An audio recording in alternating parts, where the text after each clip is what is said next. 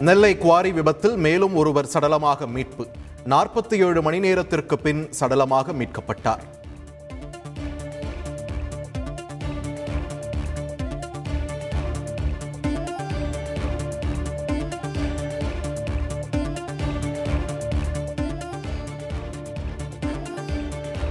மகாத்மா காந்தி தேசிய ஊரக வேலை உறுதி திட்டத்தில் மாற்றுத்திறனாளிகளுக்கு வேலை வாய்ப்பு நான்கு மணி நேரம் வேலை செய்தால் முழு ஊதியம் என தமிழக அரசு அரசாணை வெளியீடு.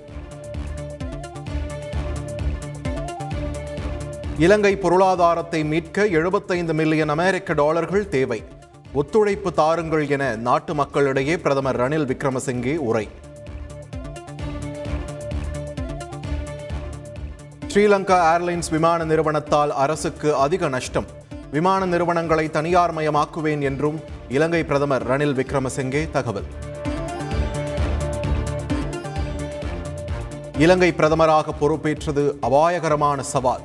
உயிரை பணயம் வைத்தாவது மக்களை காப்பாற்றுவேன் ஒத்துழைப்பு தாருங்கள் என ரணில் விக்ரமசிங்கே உரை. இலங்கையில் பிரதமர் ரணில் விக்ரமசிங்கே தலைமையிலான புதிய அரசாங்கத்திற்கு ஆதரவு. எதிர்க்கட்சித் தலைவர் சஜித் பிரேமதாச தலைமையிலான ஐக்கிய மக்கள் சக்தி அறிவிப்பு. பரபரப்பான சூழலில் நாளை கூடுகிறது இலங்கை நாடாளுமன்ற கூட்டம். புதிய பிரதமராக ரணில் விக்ரமசிங்கே பதவியேற்ற நிலையில் அடுத்த கட்ட நகர்வு. உலகளாவிய பிரச்சனைகளை தீர்க்க நடவடிக்கை.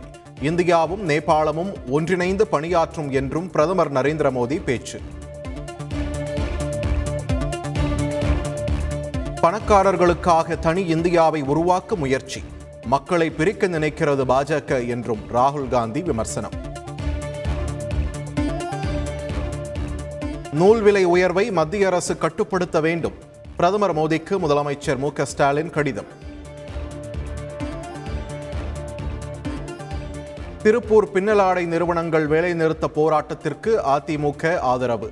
ஒருங்கிணைப்பாளர் ஓ பன்னீர்செல்வம் இணை ஒருங்கிணைப்பாளர் எடப்பாடி பழனிசாமி கூட்டறிக்கை.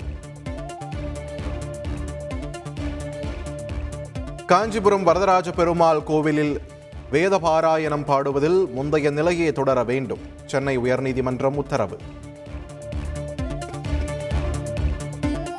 நெல்லை கல்குவாரியில் பாறைகளில் தொடர் சரிவு ஏற்படுவதால் மீட்பு பணிகளில் தாமதம். தமிழக வருவாய்த்துறை முதன்மைச் செயலர் குமார் ஜெயந்த் தந்தி தொலைக்காட்சிக்கு பிரத்யேக தகவல். இலவச வீடு கட்டும் திட்டத்தில் ஏழு கோடி ரூபாய் மோசடி விவகாரம். ஒன்றிய ஆணையர் உள்ளிட்ட இருபத்தைந்து பேருக்கு நோட்டீஸ். சென்னை துறைமுகம் மதுரவாயல் இடையே மீண்டும் உயிர் பெறும் உயர்மட்ட சாலை. முதலமைச்சர் மு க ஸ்டாலின் முன்னிலையில் புரிந்துணர்வு ஒப்பந்தம். கேரளா மற்றும் ஆந்திராவிற்கு செல்லும் தமிழக பேருந்துகளின் கட்டணம் மட்டுமே உயர்வு. தமிழகத்தில் உயர்த்தும் திட்டம் இல்லை என்றும் போக்குவரத்து துறை அமைச்சர் எஸ். எஸ். சிவசங்கர் தகவல். சென்னை பல்கலைக்கழக நூற்று அறுபத்து நான்காவது பட்டமளிப்பு விழாவில் கால் கெடுக்க நின்ற ஆளுநர் ஆர். என். ரவி முதலமைச்சர் ஸ்டாலின். தொள்ளாயிரத்து முப்பத்தோரு பேருக்கும் பட்டம் வழங்கி வரலாற்றில் இடம் பிடித்த நிகழ்வு.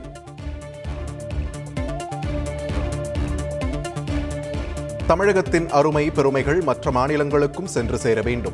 சென்னை உயர்நீதிமன்றத்தில் வழக்காடு மொழியாக தமிழ் வர வேண்டும் எனவும் ஆளுநர் ஆர் என் ரவி விருப்பம்.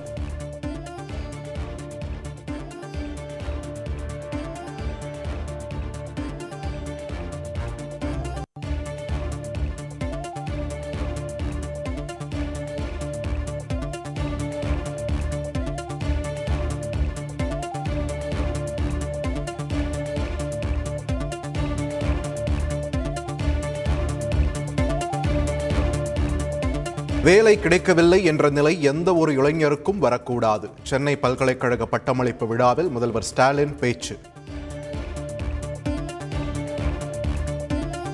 தமிழகத்தின் பல்வேறு பகுதிகளில் தொடரும் மழை. கத்திரி வெயிலை காணாமல் ஆக்கிய குளிர்ச்சியால் மகிழ்ச்சி. அடுத்த மூன்று நாட்களுக்கு பதினாறு மாவட்டங்களில் ஓரிரு இடங்களில் கனமழை பெய்ய வாய்ப்பு. சென்னை வானிலை ஆய்வு மையம் தகவல்.